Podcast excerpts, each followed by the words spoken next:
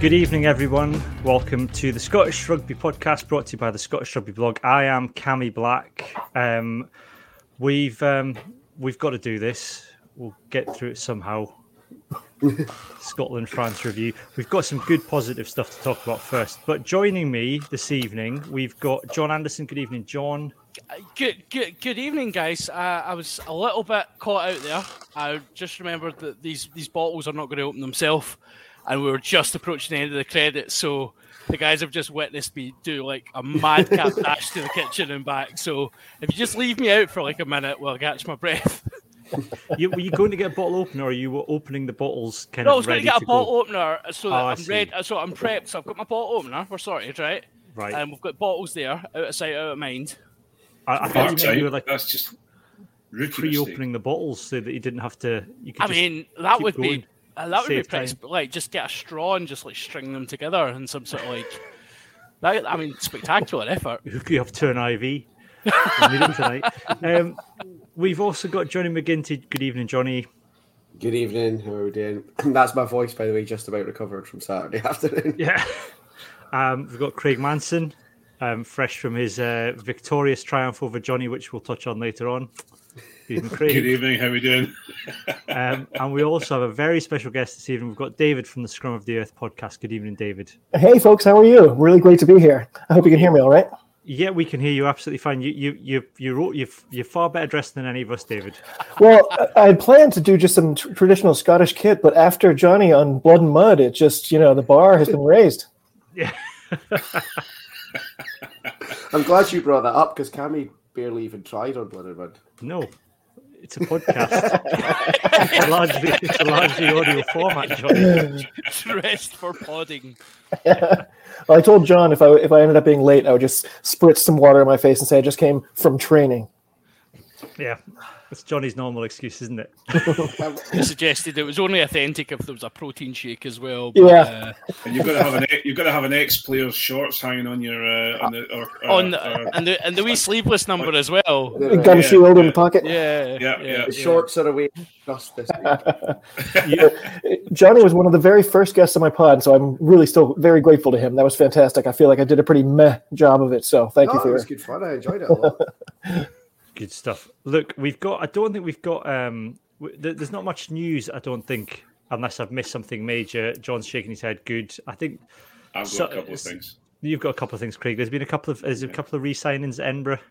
Yeah, we've had Connor Boyle signed today. Um, he's re-signed for again another whatever amount of time that uh, the the SRU won't tell us about, um, and also just a little uh, thing that um, uh, Edinburgh are donating a pound for every ticket sold um, to the Ukrainian um, relief fund, along with the, the actual team have come together and put 500 quid in as well. So, uh, so they'll have 502 pounds before any of you guys say anything. before any of you say anything.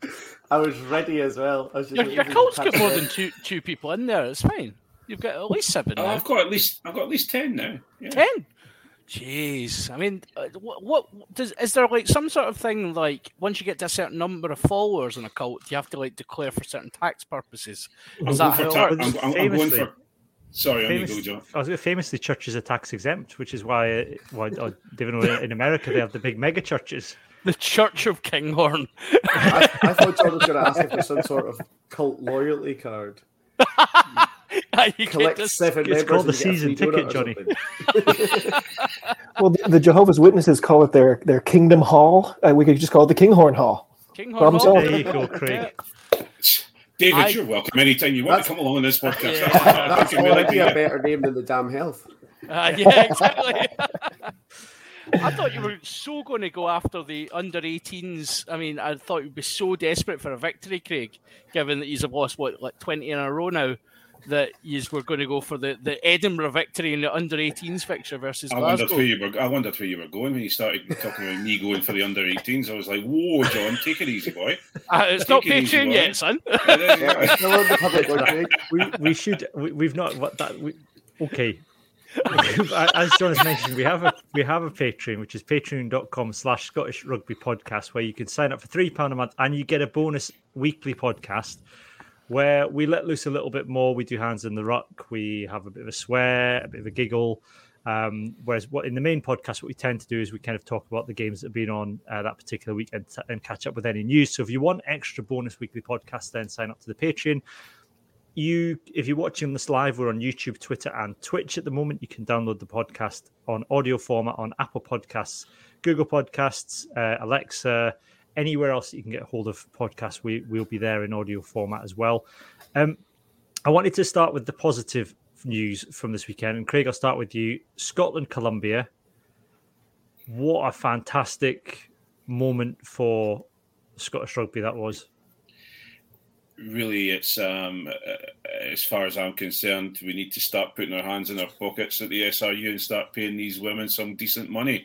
Um, what a fantastic result! Um, absolutely okay, fair enough. I'm not going to say that uh, Colombia it was going to be a difficult game. Um, but it was one of those games that almost like us going to go down to down to uh, the um, I was going to call it the Millennium, but the uh, Principality and thinking that we are going to win against Wales. It was uh, we were just being very careful and saying, well, it's going to be a tough game, but it was a fantastic game against Colombia. They they you could watch Scotland women go through their their processes, go through their their, their different. Um, uh, their different plays, and it was fabulous. And uh, what a great result! And uh, looking forward to the World Cup now. Yeah, I mean, Johnny, Craig said that you know it's Colombia. They obviously were expecting the win for Scotland, um, but it's hard, I think, in women's rugby because we don't the te- the top the teams in the top twenty don't play each other as regularly as say in the men's team, so it's kind of hard to gauge on where everybody is in the world. And certainly we saw Scotland against Japan earlier this year. They have a tendency when they're winning games to maybe drop off. So it was quite a kind of clinical finish to the game to kind of see it out in that way and be absolutely ruthless. It was, yeah. And obviously, when it's, it's hard enough to watch women's rugby anyway, I'm not going to profess to have ever seen or known anything about Colombia women's rugby other than I knew that they were playing for the same spot in the World Cup as we were. So although, you know, Scotland had every right to feel comfortable. Colombia got themselves just as far in World Cup qualified as Scotland had. So what Craig says is right. They were absolutely right to, you know, to say be really careful, say this is going to be a tough game, blah blah blah blah. But once once they got started, they didn't let up at all, which which was great. Really good to see. And Judy Murray now, John, calling for women's rugby to go fully pro. So it's the word is spreading. Ex- exactly. Uh, I mean, hopefully, hopefully Judy Murray has more success with getting women's rugby to, to have some element of professionalism than she has with her uh, spe- uh, campaigning to get tennis to be Scotland's national sport because it's uh, we've we've, def- we've, definitely not managed that yet. Uh, the, the have, you seen what happens to clay? Have you seen what happens to clay courts in the rain? Isn't that an, that's an entire Monty Python episode about the the, the, the Blancmanges come down and intend to win Wimbledon, so they just turn them all into Scotsmen. yes, no, it's it's good to see. You know, like high profile people. Like to be fair, right? Judy Murray should already have been speaking up for Scottish rugby. Um, I know that that's this is what we talked about in the pod a wee while ago about almost qualifying for this World Cup is is a watershed moment for women's rugby in Scotland because it's now got that platform, it's got that almost that badge attached to it. It was the same with the football a few years ago. There's a badge attached to it. We are at a World Cup, therefore, people like uh, Judy will speak up. You'll get, you know, you've got Nicola Sturgeon tweeting it. You've got all the all the kind of support, and it just drives that interaction. So um, it's it's great, and I think we were in a situation where we were probably all we we were all quietly confident we were going to beat Colombia, but just to get that that achievement to get there actually when you think about some of the wins that came during the campaign to actually get to that position um, just a phenomenal achievement and, and and they should all be incredibly proud of themselves yeah david i'm, I'm kind of curious um, women's rugby is supposed to be the fastest growing section of the sport. How how is it viewed in America? Because I'm looking at the rankings and I'm surprised to see the USA Eagles. I think they're called down in 18th. Yeah, no, I'm not surprised. Um, people here don't know what rugby is. So, uh, so if you told them there was actually men's rugby and women's rugby, that would just be more of a head scratcher, I'm afraid. so, somehow we've become very aware of sevens. People are loving the sevens, and I think uh, the women's sevens too have really captured people's imagination for sure. Yeah, it's the gateway rugby. I keep talking. I keep keep it's It's confusing though because it's the least like American football because it's faster. Like, I think that might bad with American football. yeah, I think, I think that might be why too. I, I think uh, people who are used to watching the NFL, when you say, "Hey, watch this rugby game," they're like, "I don't know what they're doing. It's too it's too close, but it's not the same." I feel like you want to be farther away from the NFL. Uh, maybe, yeah, yeah. Um. So yeah. So we're we're pleased with that. We'll keep keep an eye on how things are going. The, it's not a great group that Scotland are in, but we'll see. It's it's an it'll be an experience we I made it. that. I think it's it, we, we used to talk about it when we, we used to we were in Division One with the Howe Harlequins and we used to uh, uh, get put because we're in uh, in fourth we would get put in with the Prem teams uh, for the cup, and uh, and and a lot of people would turn and go, "Oh, that's going to be a difficult issue." No, that's why you want to push. You want to push to play these teams. You want to see where you are. So uh, no, for me, um, for me, uh, yes, it'll be a difficult group, but it's our first World Cup, and it'll give them a real uh, a real chance to show themselves against these these, these, these strong teams.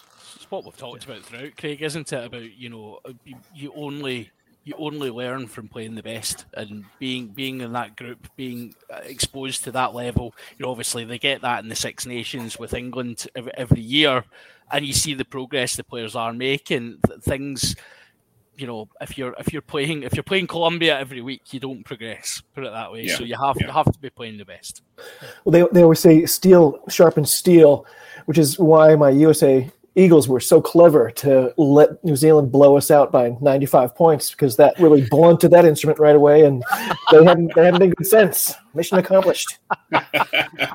we've got um, we've got a comment actually. Um, Callum on on um, Twitch says American women's rugby are very good on TikTok. Uh, good to see more of the Scots on there too. Uh, need to get dancing, boys. I don't think we'll be Finn. Don't be doing Finn. Finn might be dancing. I don't think any of us will be dancing on TikTok. I'll, we, I'll, we, if, if Finn wants to dance, I'll dance. We'll make it happen. Dance off. I'll yeah, wrap your welcome and you and Finn can dance. There's lots oh. of good oh. stuff. What I would say is there is lots of good rugby stuff happening on TikTok.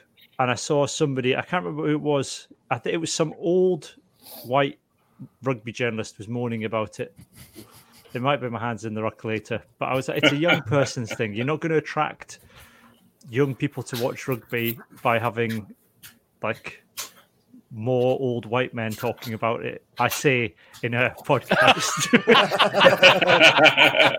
I feel attacked. Are you calling me old, Cameron? You're younger than me, John. Look, we're on Twitch. Look, what, what more do people want?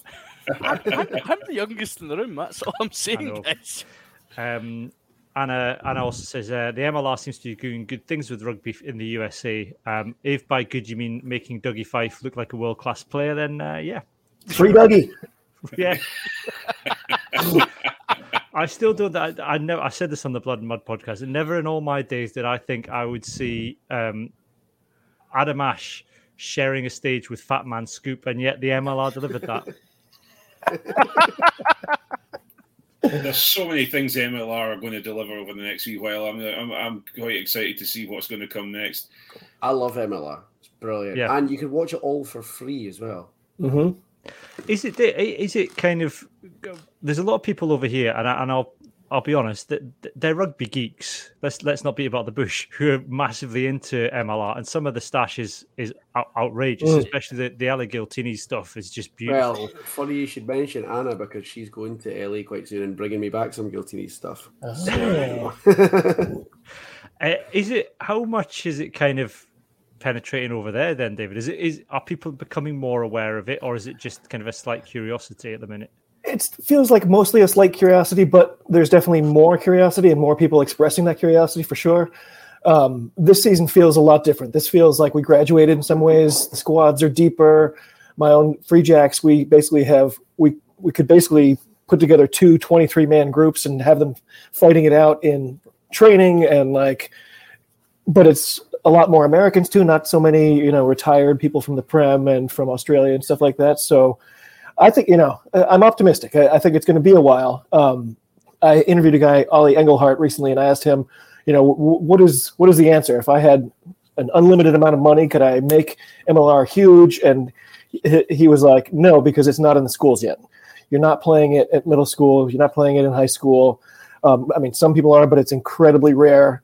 So they're doing this whole initiative where if you just get in touch with them, they'll send a bag of rugby balls to your school and then send a couple coaches and players and just show up and do a training session with you if you want. Like they're really trying to get into the grassroots, which I think is probably the silver bullet. Yeah. I mean, God, they only started doing that in Scotland about two years ago.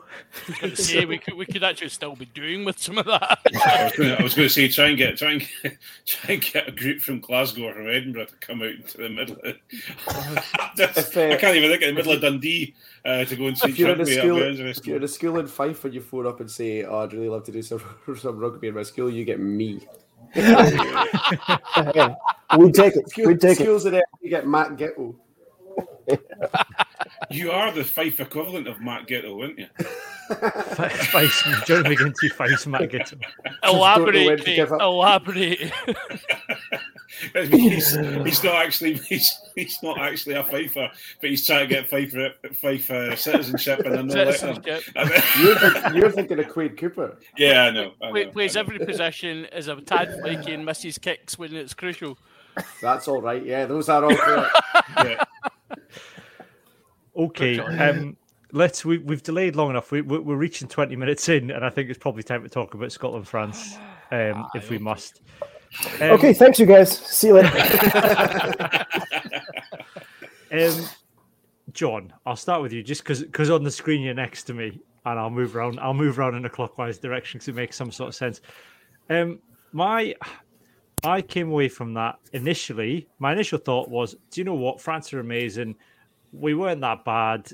This is just our place in the world, and we're going to be competitive. But when we come up against teams like France, who are on top of the game, and, and the All Blacks, and even you know arguably teams like England, we haven't got a hope in hell because we just haven't got the, the depth and the funding and all of that nonsense. And then I watched the game back again, and I thought, oh no, we were rubbish.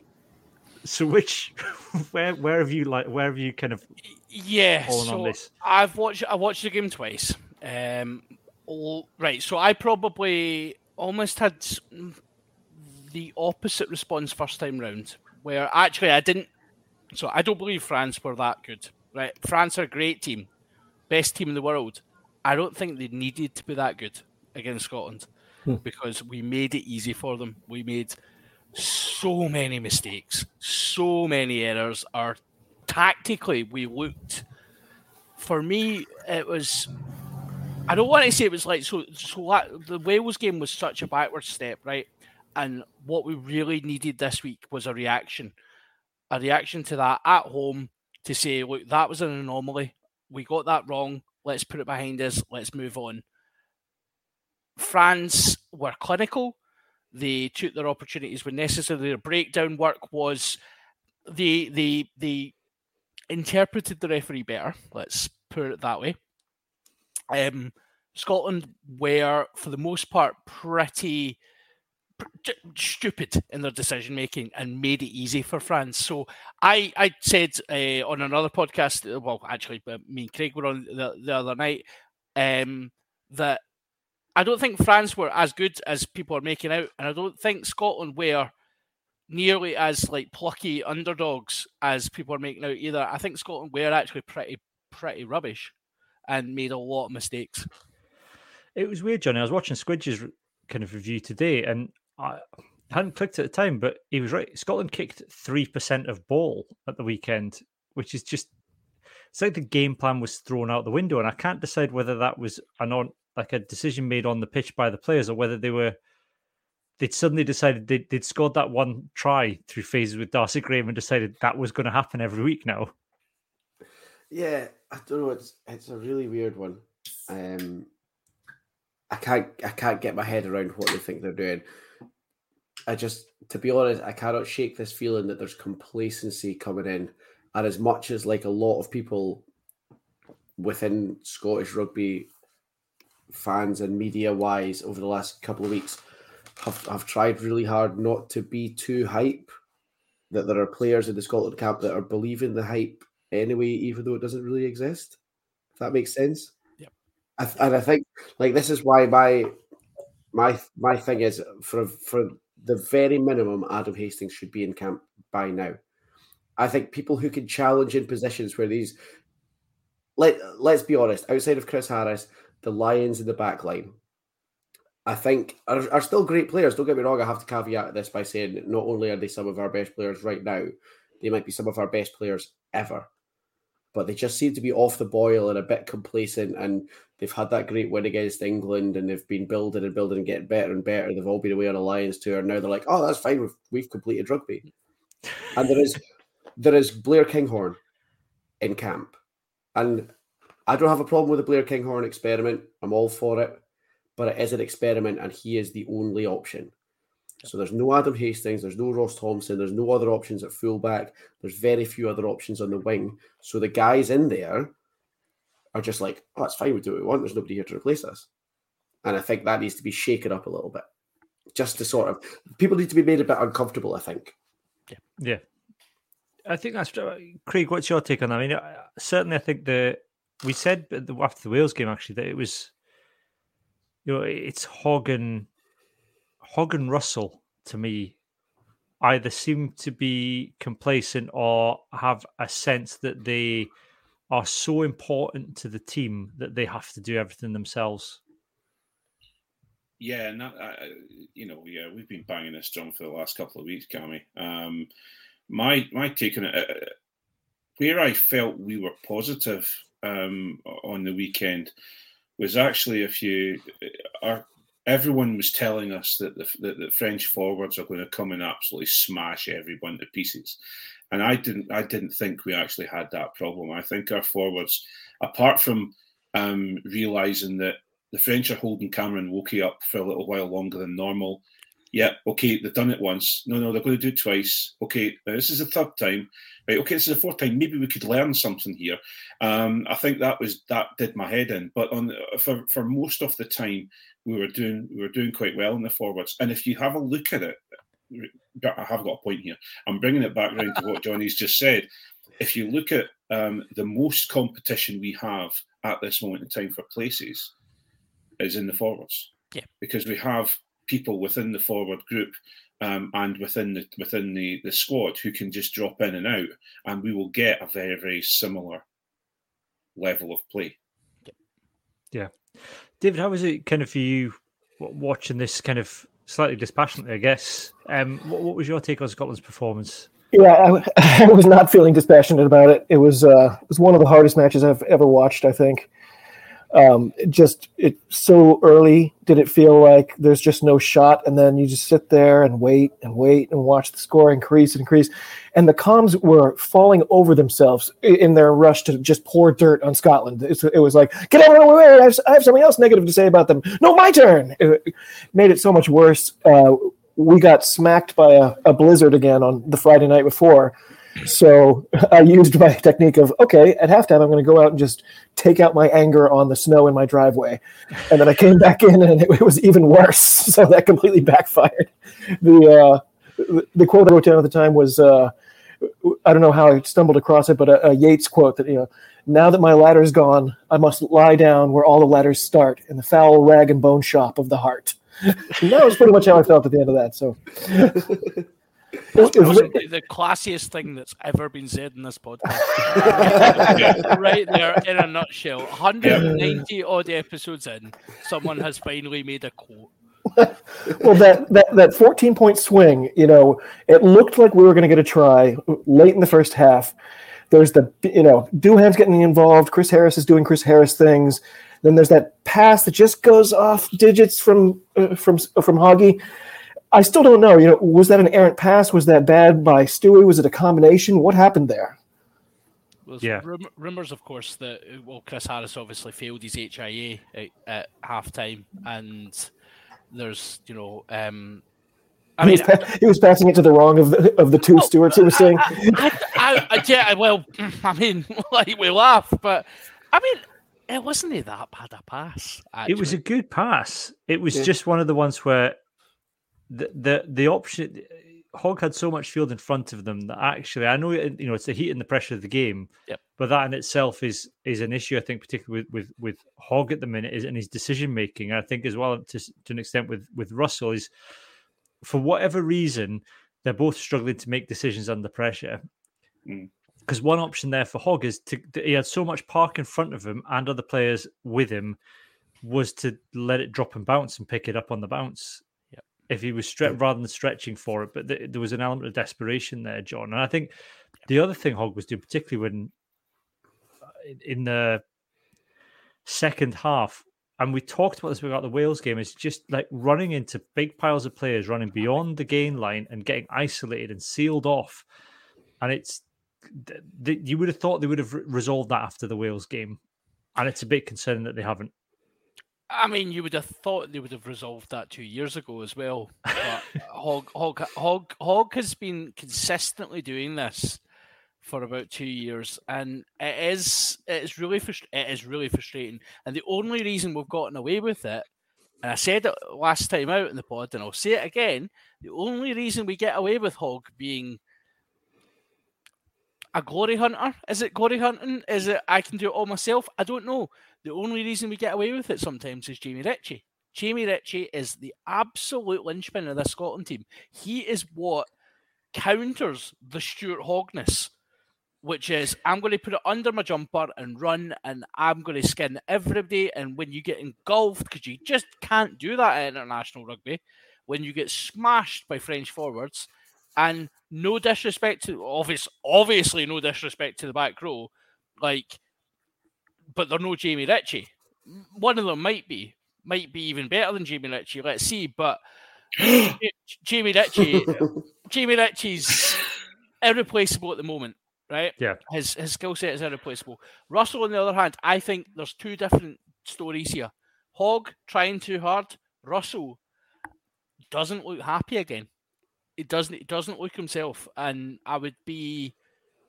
It'll be interesting to see what what comes of that because he just does not look himself. He doesn't look happy with what they're doing, and I would hazard yet again that if we had Sam Johnson outside him, we would have played a lot better. Okay. Johnny, on that, are Finn Russell and Stuart Hogg droppable? Has Gregor Townsend got it in him to drop one or both of them, well, even if it's for the is- Italy game? this is the thing that confuses me. Two years ago, he dropped Finn for an entire tournament for having one too many beers, and now he's now he seems to have completely bottled that as an option entirely. I don't understand. Like, I would love to know what Adam Hastings has done because it must be something horrendous. Maybe Well, that to was- To me, John and I were speculating it's the haircut he got when he went to Gloucester. It's just no longer acceptable. You know, to me, and to me, I don't, I don't even necessarily think that they have to be dropped for a game. But what I think, what I think really, really needs to happen again is that the specter of them being dropped has to be there. Because if you look at the squad at the moment, it's it's not possible to drop them. So you you need to at least make them think that they might get dropped. Because at the moment, they and they're right. I mean, they're they're two of Scotland's best ever players, and they they think that we need them, and uh, no matter what happens, we'll always need them, and that's the way it is. So they they need to at least have the idea put to them that actually we maybe would do it without them for a game or two until they get their heads together and think, right, okay, well, we need to actually knuckle down here. Well, the- the pair of them obviously can't get dropped because the only guy that can replace the both of them is Blair Kinghorn. And even he, and you know, I mean, Richie Vernon could play two positions at once, but Blair certainly can't. We'll co- I'm, I'm going to come on to Blair. I'm going to come on to Blair Kinghorn later, Craig. Don't worry. Craig's just sat there stoically and silently. I'm not sure That, whether wa- he's that wasn't a criticism. That was furious. not a Of course, it's a, criticism. of course, it's a criticism. I John. was simply saying, no, that you wasn't. just you a- just said you just that said wasn't- I that was Richie simply saying- Vernon could do. could play both, And could play more about- than one talking position. Blair talking Kinghorn is either a 10 or a 15. I'm saying he can't play them both at the same time. He, he He can't physically be on the park and play them same at the same time. That is Yeah, wasn't okay, a criticism. He, he came onto the park, um, you know, at 55, 60 minutes, and actually got us a try. More than what Hogg, more than what um, what uh, Finn did on the day. And what I would probably say is that, and I'll, I'll, I'm, I'm parking Blair Kinghorn because I can feel the hair growing out of here like that, wanting to kill everybody. Um, I think, as far as I'm concerned, if I was if I was looking at next next uh, next week, I'd start Blair Kinghorn at 15, drop Hogg, and then you've got the ability to move Blair into into 10 if Finn continues his rubbish, and and bring uh, bring Hogg on for the last 20 minutes. And uh, I think um, you know you can still captain from there. You can still be the club captain from the from the bench, and it just gives them a wee wake up call. Because as far as I'm concerned, I think um, Ali Price, I think um, Finn Russell, and I think uh, Stuart Hogg need to, just as everyone has said, need to have a wee a wee look at themselves.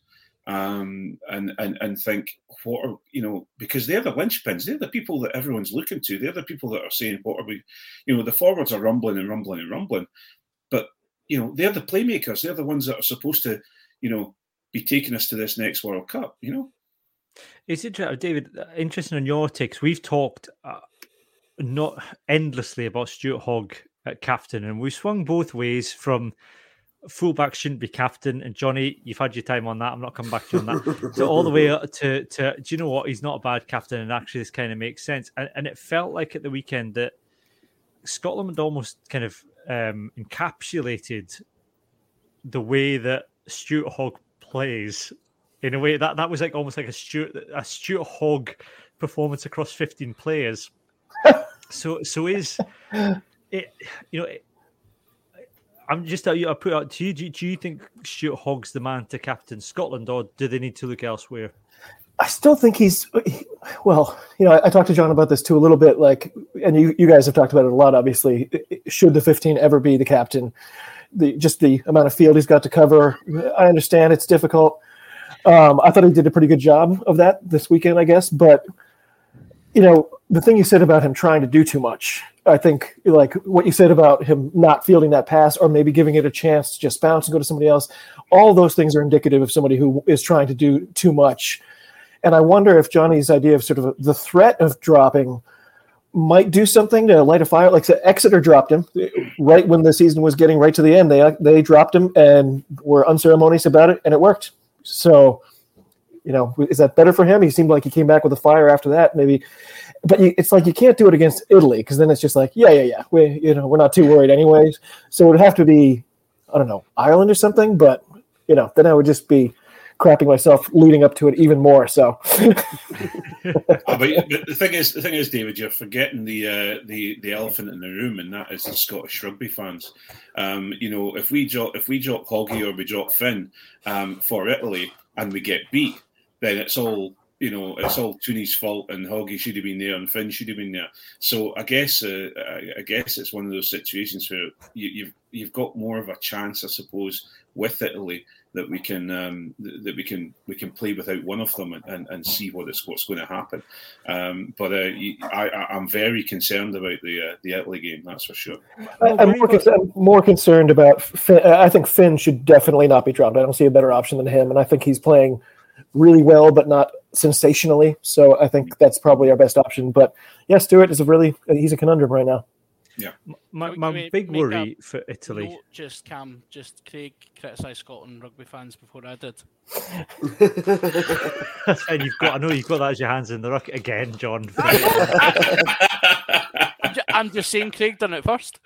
Well, if I, if I, I remember correctly, score, you know, I, I don't have a notebook, a ledger down here, kind of writing it all down. Who's who's, oh, who's got in first? Then that's have, your I've, fault.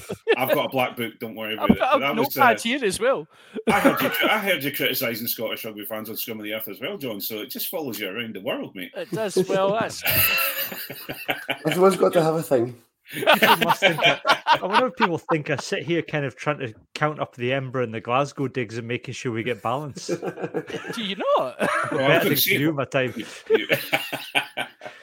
I, my, my, my big worry about the Italy game for me is that I don't think it's an opportunity to solve a lot of problems, but I don't think they'll take it. I think what I wonder is is that we've got this new attack coach that's coming and I I wonder how much of this game planning is down to him thinking that we're a team that can go through phases and run phases and somehow build possession, John, and, and actually we may well do that against Italy and come away with a, a reasonable, decent win, and then go and get absolutely pumped by Ireland because we haven't solved anything. Yeah, it, it, it does. It does seem like we're in a situation again.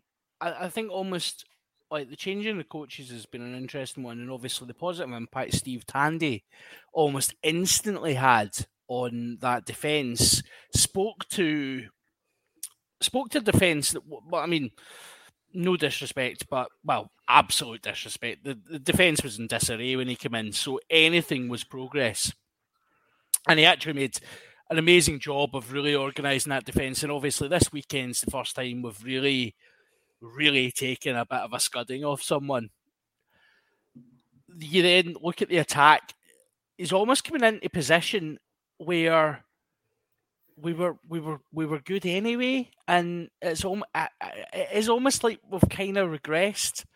We're we're doing we're doing a lot more through the kind of 13 channel, and we're kind of trying to rely on Chris Harris as an attacking threat when he he, he isn't he isn't that player. He's got attacking threat, that's fine, but he's not that threat. Uh, he's, he's not that playmaker at 13, and he's not the guy to make that crucial decision.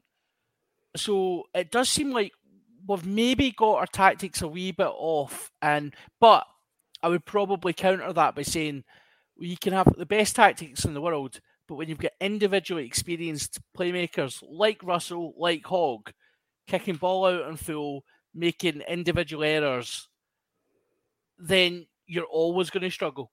And we, we, we really haven't helped ourselves. So I think the coaching team, they'll look at their role in it, but for me, it's individual errors throughout. Well, I mean, Johnny, you were there, and, and it's it's always interesting. Like when you when you're at a game because you kind of see you get a much wider perspective of how everybody's lining up and the patterns that they're trying to run. What was there a sense, kind of watching in the stadium, that there was a shape to Scotland's attack? Yeah, I, I mean, I could see what they were trying to do, but and I, you know, it might have just been one of those days where you know another day that that pass from Harris comes off to Hoggy and Hoggy scores, and then that changes the face of the entire game. It's and it is little things like that. But you did get the impression again, and I hate and I don't want to be like bodying him the whole time because once again he is a phenomenal player and he's one of our most important players. But when Hoggy's trying to push it like that, things just things just seem to not happen. Like you can have the best attack plan in the world, but if Hoggy's trying to force it through and it's not quite on, it start it starts to come apart and it comes apart pretty quick because there's something about him where if if something's not coming off, then what happens is rather like because you know like because everyone gets right into Finn because if something doesn't come off for Finn, he kind of like smiles and shrugs and gets on with it. Whereas if it doesn't come off for Hoggy, tries it a little bit harder the next time, and then a little bit harder the next time, and it just gets worse and worse and worse, and it piles on and piles on. So I think he needs to just relax a little bit. It's to be more Finn and exactly. But according to Scotland fans, Finn has to be more Hogg. So we then get stuck in the perpetual loop of, I mean, ho- hoggle, uh, where where we end up just like everybody, you know, self doubt is is perpetuating everywhere.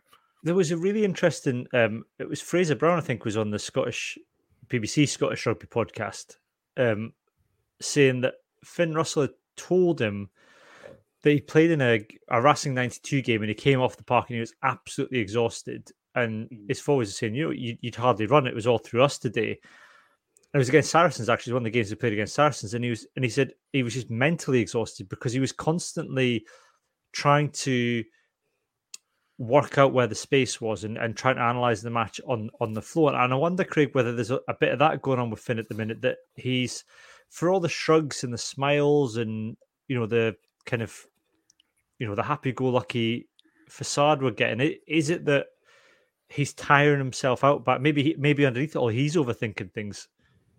Well, I think he's over. I think you're right about the overthinking, but I think the overthinking um, is because he's emptied his box of tricks, and I think the I think the defences nowadays that he's going up against know what's coming out of him you know, they know that there's going to be a kick through. They know there's going to be a kick over, chip over. They know that there's going to be a cross field kick, and so they're shutting them down a little bit quicker, and it's definitely what happened with France. And it was, and on my side of things, I definitely think it was it was what was happening with Wales, um, and they were expecting what he's what he's going to do. And, and okay, we all have a laugh and we'll talk about Finn doesn't even know what Finn's going to do next. But I actually think that that that, that defences are getting wise to him now. Um, they've seen enough of Finn Russell um, to to understand what's going on, and I think they're shutting him down. So he's now having to force a kick. Um, or force force to play a little bit, and he's hitting bodies, he's hitting feet instead. Of, it's, it's not coming off. Um, so maybe there's maybe there is a time for us to, you know, because that's we get into this whole argument about, you know, we must bring Hastings up. Hastings must come in and and have a go. But with Hastings, and we've talked about this many times, or I have anyway. Um, Hastings is just replicating Finn Russell, you know, to a poorer extent, to be perfectly honest. So, what do we do? You know, and that's the question. And I think um, what we what we do have missing at, at, twelve is we we have that second playmaker missing at the moment. Um, and we're, we're getting Tuipulotu was good, but he wasn't. I, did, I don't. I don't think he was the, the, the he's not the, the he's not the kryptonite of France. You know, he wasn't someone that's he's not the answer at twelve. He really isn't the answer at twelve so. for, for, the way for the way Scotland play. Look at again, just look through the annals of Scottish rugby, when has Finn Russell played his best rugby for Scotland with a second distributor at 12? Basically, with, with, with, with Pete, Pete Horne outside him. Yeah, yeah, with Pete Horne at 12. Uh, that's when he's played his best rugby with, with Scotland. He plays well with Sam Johnson. They yeah. they link up well together. Sam Johnson has an underrated distribution game. He's he's saw as this bulldozing 12 who, who's very good in defence, but he has a great passing game, a great range of passing, and also p- picks wonderful lines. I, I, would probably take your point around Hastings, Craig. I, I, I, agree. There's to an extent, certain extent, we've we've talked about the whole replication thing. I don't think that's necessarily a bad thing. I think Finn could use a week off because I think he's played mm-hmm. so much rugby. Yeah. Um, he obviously came back from the Lions tour was injured on Lions tour? We don't know to what extent that injury has cleared up.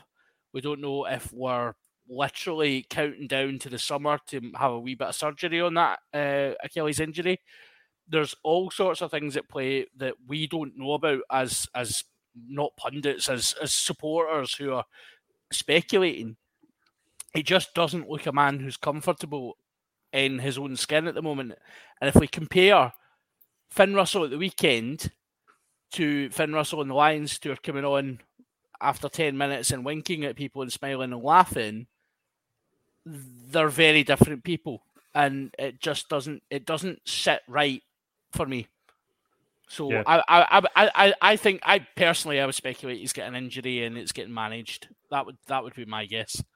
David, I'm, in, I'm interested in your take on something Craig said, and it's about um, you know, defenses and teams starting to prepare for Finn Russell. And I guess it's a problem for Scotland as a whole now, is that in the past, teams maybe haven't prepared for Scotland. It's been here's Scotland. They might surprise us, but chances are they won't, and we'll probably win. So we'll just go with our own game plan. But I think definitely the weekend you could see that France had analysed every man one to fifteen. They've not one to twenty, one right through twenty three on, on the bench as well and, and knew what was coming in and nullified the threat all the way through. Even you know, even the likes of Chris Harris, they knew what was coming with him. Well, I think at the international level, especially, there's a lot more complexity on, on just game plans, both on offense and defense.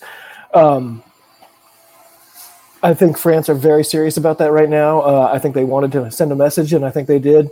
Um, I found a, a, silly stat too, which was uh, so Fabien Galthié has only been there since 2020, or, or he was uh, he was anointed the successor in 2020, but he didn't coach a game against us until 2021.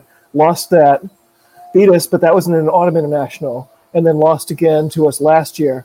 Sorry for the noise in the background. There's work being done, but um, so until Saturday, France had never beaten Scotland in the Fabien Galthié era. but uh, I th- that, that, that reminds me of like the typical NFL stats where it's like, well, the Cleveland Browns have never beaten the Green Bay Packers in January away. And it's like, well, they've done that three times. So Very few people beat the Packers in January, just for the record. that is true. Only Aaron Rodgers has that power. That's why why we did go into the game at the weekend with such uh, confidence as well, because we have we have had a good record against France, and our game, the way it has, even even looking at that Wales game, which actually for me has now there's been a light shone on how bad we were. That that Welsh team, that Welsh team are desperate, and we absolutely and utterly made a plat of it. Um, and we still only lost by three, and that kind of papered over a lot of the cracks. France that that defeat to France has been coming for Scotland. That that kind of the way we've been playing over the since the autumn, that kind of slapping about that we got off them has been coming. So really, we said last week uh, the Wales game. That's the wake up call. That's it's time to time to really show a reaction. This this is now like that. This for me is the absolute like we can't not react to this now. Um, but yeah, but no. Uh, the thing is, though, and and and what we are we we, are um, talking uh, talking around around a little bit here is the fact that um, France came full noise, and Yes. uh, and we we you know uh, from where we were sitting, apart from arguing with the guys that were getting up to go for a pee on a regular basis, um, we could uh, we could you know you could see the patterns that France are playing and. The the um, we talked about it last night, uh, John. Um, yeah, we did. uh, yeah. the the the the, the ruck protection was phenomenal. The ball present, pre- presentation was phenomenal, and the and the, the ruck speed with Antoine Dupont was absolutely phenomenal. And when you've when you've especially in the second half when you've not got Chris Harris there, um, our defence just looked at sea.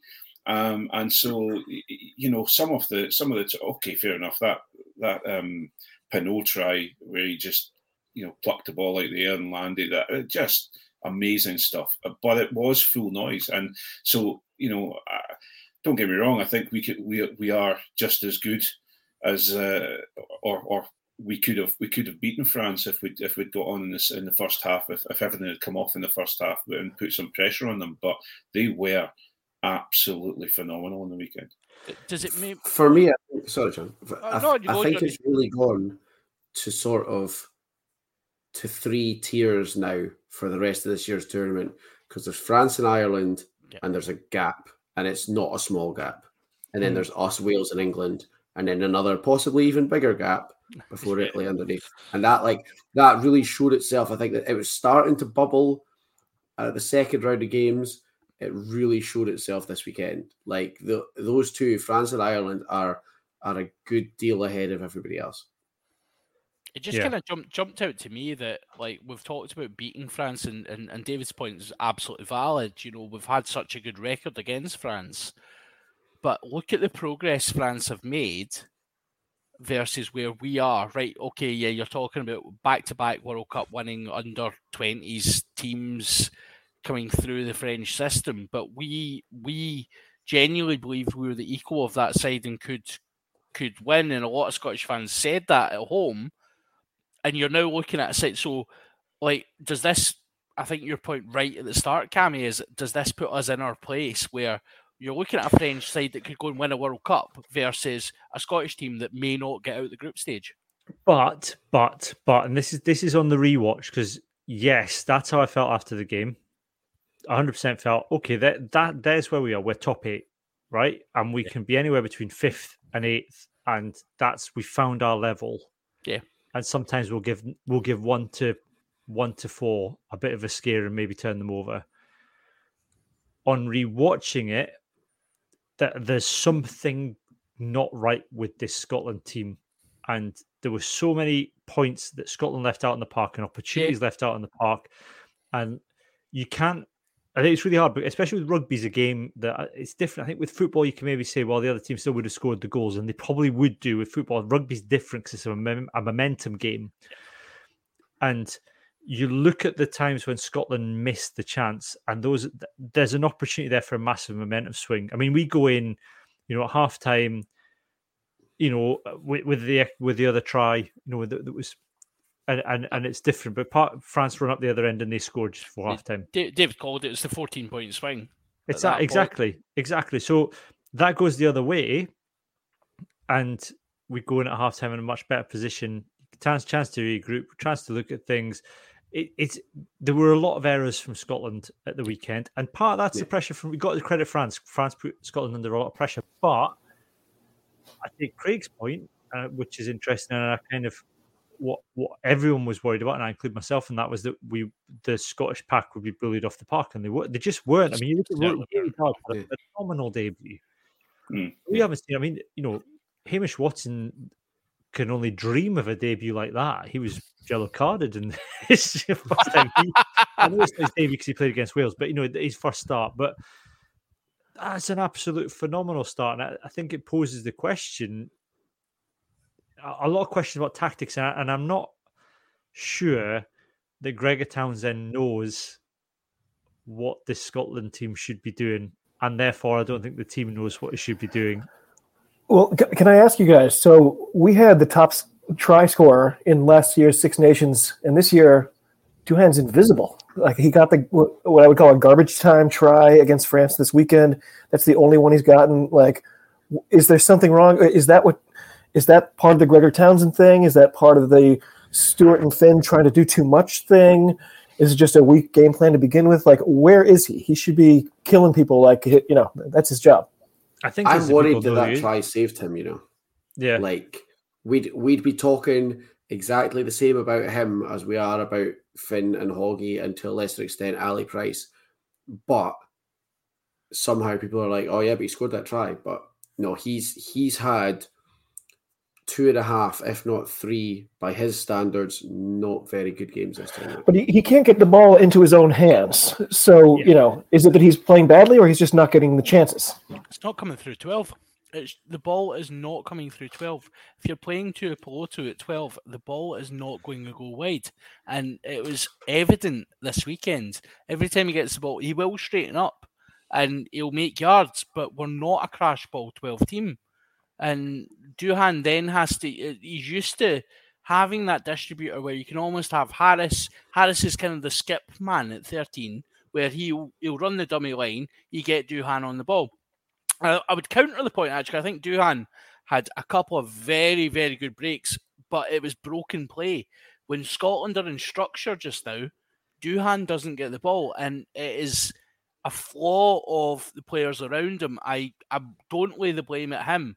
I think you give him the ball, you see what he does. He he breaks tackles, he goes meters. But in structure, we're not we're just not using him. I think the other thing as well for Duhan this season is that eh, everyone knows who it is. It's the same thing with Scotland as a whole. Now everyone knows what's coming with Duhan. Yeah. And teams know what his weaknesses are, and they'll stick two men on him Whereas in the chance to be one on one, he'd win, you know, he's going to win a one on one every day. But now they're sticking mm. two men on him and he's spilling the ball. And I think that's because they're targeting a weakness, Craig.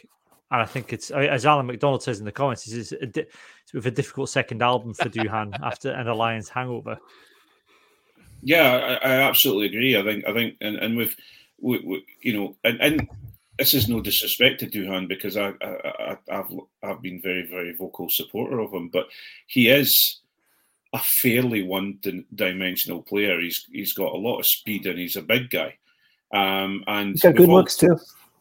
Oh yeah, he does. he, he looks like um, I, have forgotten the uh, the, the, jo- the Johnny Bravo. character, Johnny, Johnny Bravo. Bravo. Yeah. Yep. Um, uh, so I think he's, uh, you know, the Premiership haven't managed to get round him yet because he's he's he's he's tearing it up at Worcester. Yeah.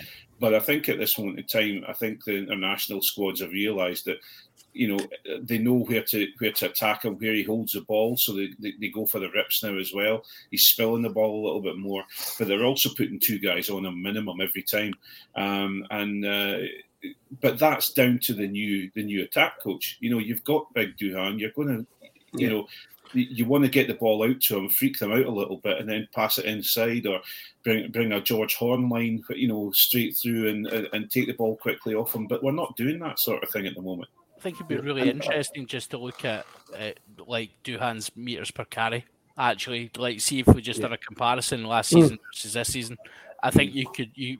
I, I, I genuinely like. I couldn't even tell you what that would look like because I don't. I just don't think he's carrying as much. Right. This this is a new thing for Scotland, right? But we've talked about how teams are putting at least two men on Duhan. People are always have always got at least one. You know, you've got your man who's got him in the line, and at least another man tracking what Stuart Hogg's doing. Yep. In the forwards, there's always a couple of people looking to take Hamish Watson out of the game. Now, this isn't something that's happened to us before, but it's, it, it is happening now where there are playmakers who are targeted with two or three bodies. And what that means is there's other players, other places on the park who have who have got an overlap because they've got the same amount of players as us. So if there's two players on Hoggy, there's two players on Duhan, there's at least two players trying to take. Well, can I ask you guys that? So, so if they figured it out and the answer was put at least two people on Duhan, do you have confidence that this coaching team will be able to say, okay, now it's our turn to adjust, like find that, like you say, they've got the same number of people Do you have confidence so. that Gregor Townsend and the new attack coach are going to be able to figure that out and counter? I hope so. I'm, I'm giving them the benefit of the doubt, like benefit of the doubt, like I say, and saying it's not really happened to us before. So they need some time to sort of work out how the how yeah. you exploit it.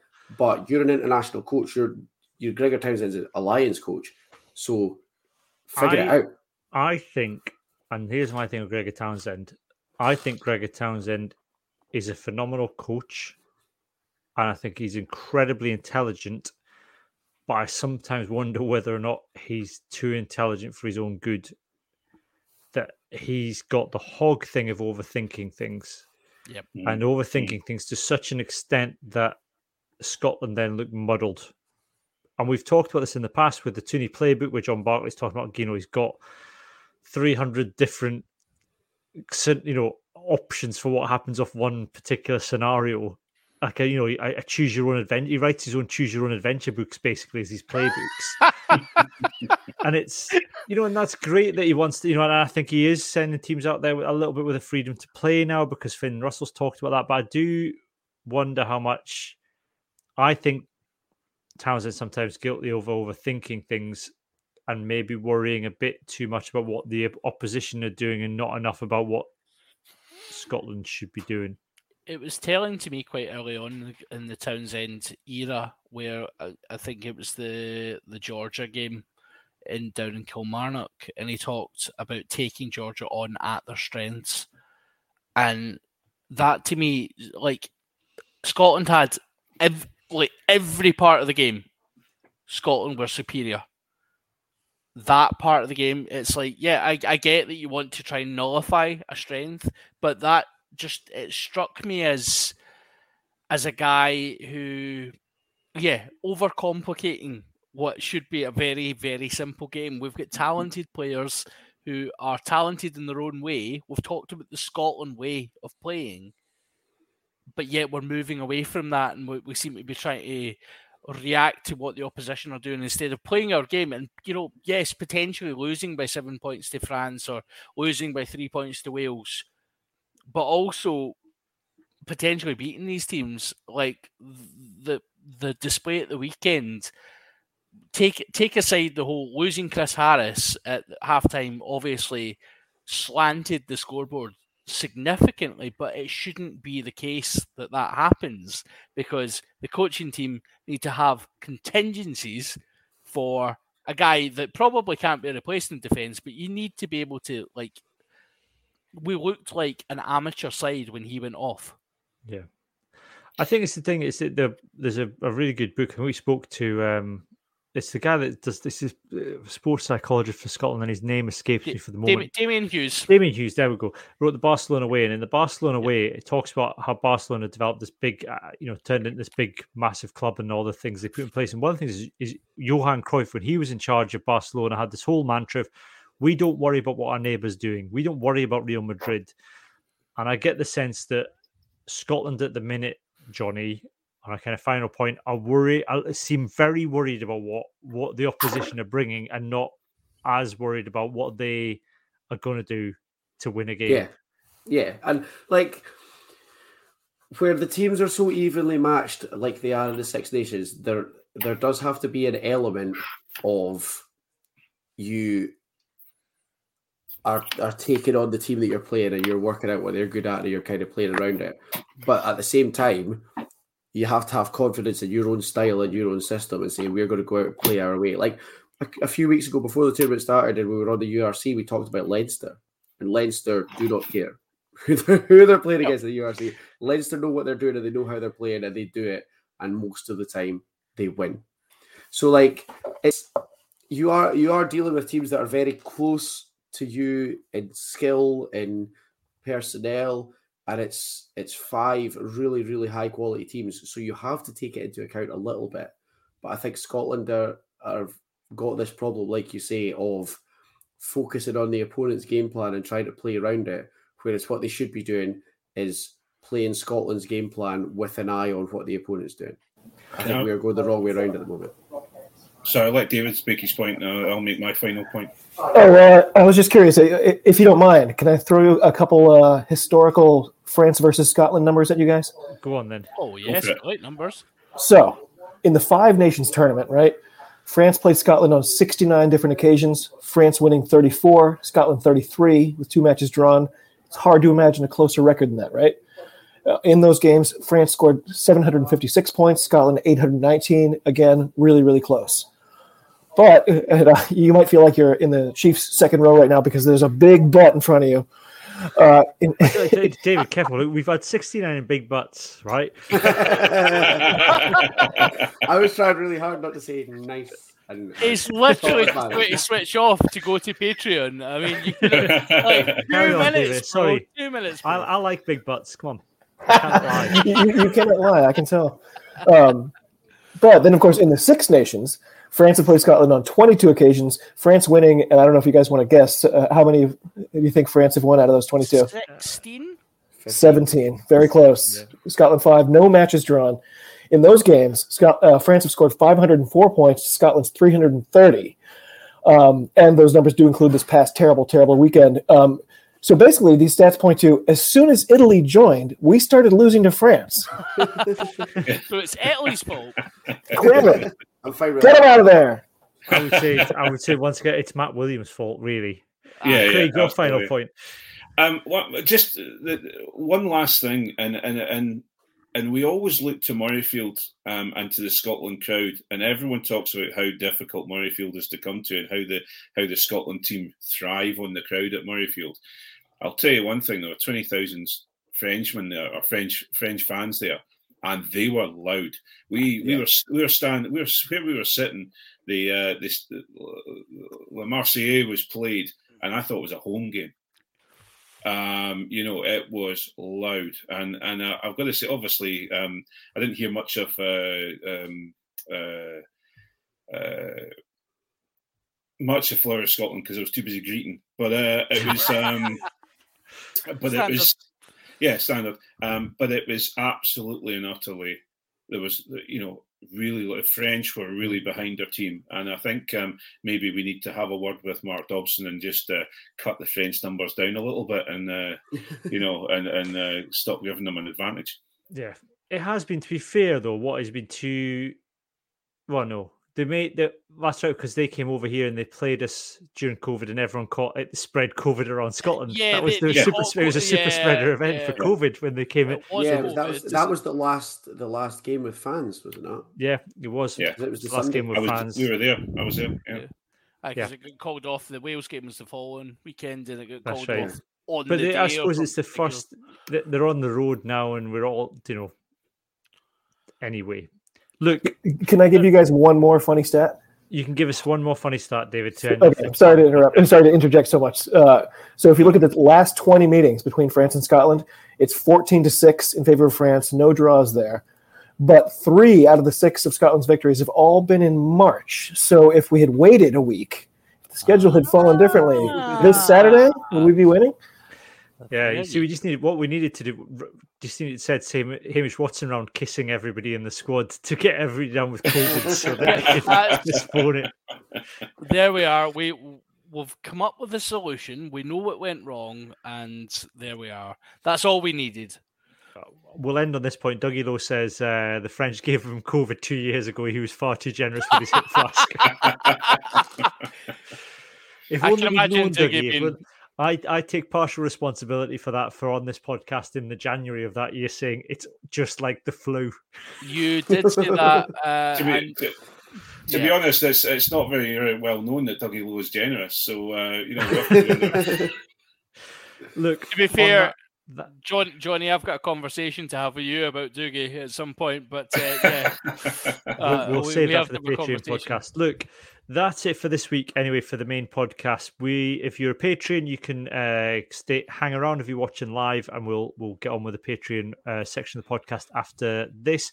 If you are listening on audio and you're a patron, you can listen to the separate episode. If you are listening to the normal podcast, then we will be back next Wednesday uh, to talk about uh, there's some URC games this weekend, which there shouldn't be because of COVID. They're, they're still playing them. Uh, and we'll have a bit of chat about the Italy game as well. But for the moment, it is goodbye from me and goodbye from John, Johnny, uh, David, and Craig. Bye all. well, Thanks, everybody. Cheers, all.